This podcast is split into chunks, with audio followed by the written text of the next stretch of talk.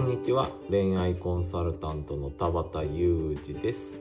今日も質問に答えていきたいと思います。今日の質問はインスタのコメント欄にいただいたんですけれども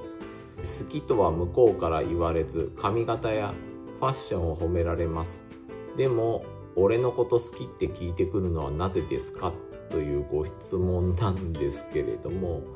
これ関係としては付き合うか付き合わないか微妙な関係の2人の話っていうことだと思うんですけれどもこれ基本的に場合分けされると思っていて相手がコメントくださった方に普通に好意を抱いている真面目に付き合いたいと思っているっていう前提ならばまず髪型やファッションを褒められますっていうことなんですけれども好意を示すということで一番その相手の男性から見て褒めやすいところ褒めやすくて変に取られないところで質問してくださった方の魅力的なところを合わせたら髪型とかファッションを褒めたくなったっていうことだと思うんですよね。で俺のこと好きって聞いてくるっていうのは基本的に自信がないからだと思うんですよね。振られるのが怖いんで付き合うとか彼が告白する前段階として自分に対してその気があるかどうか確認したいみたいな好きかどうか聞いときたいみたいな感じだと思うんですよね。ある種駆け引きというか先に自分に対してその気があるかどうか聞いて確認しておくことで付き合ってほしいみたいに言いやすくなるっていうことで聞いてきてるって思ってもらったらいいですね。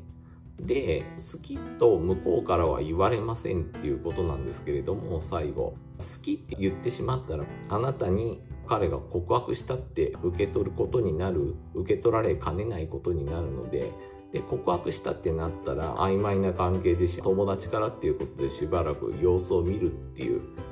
選択もあるかもしれないんですけども一応付き合うか振られるかっていうどっちかになってしまうんでまだそこまで覚悟がないみたいな。できればあなた、まあ、質問してくださった方の好意を感じて多分振られないだろうなっていうことを確認してから告白したいっていうことになると思うんでだから好きと言わない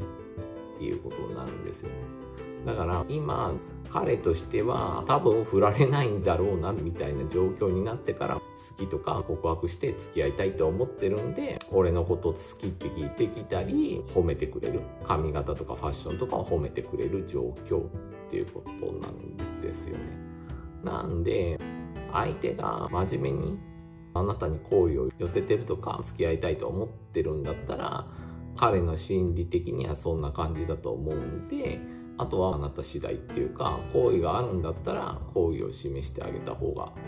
いいかなと思いますね。悪い男のケースだとちょっと違ってくるんでそこは慎重に、まあ、見極めが必要だとは思うんですけれども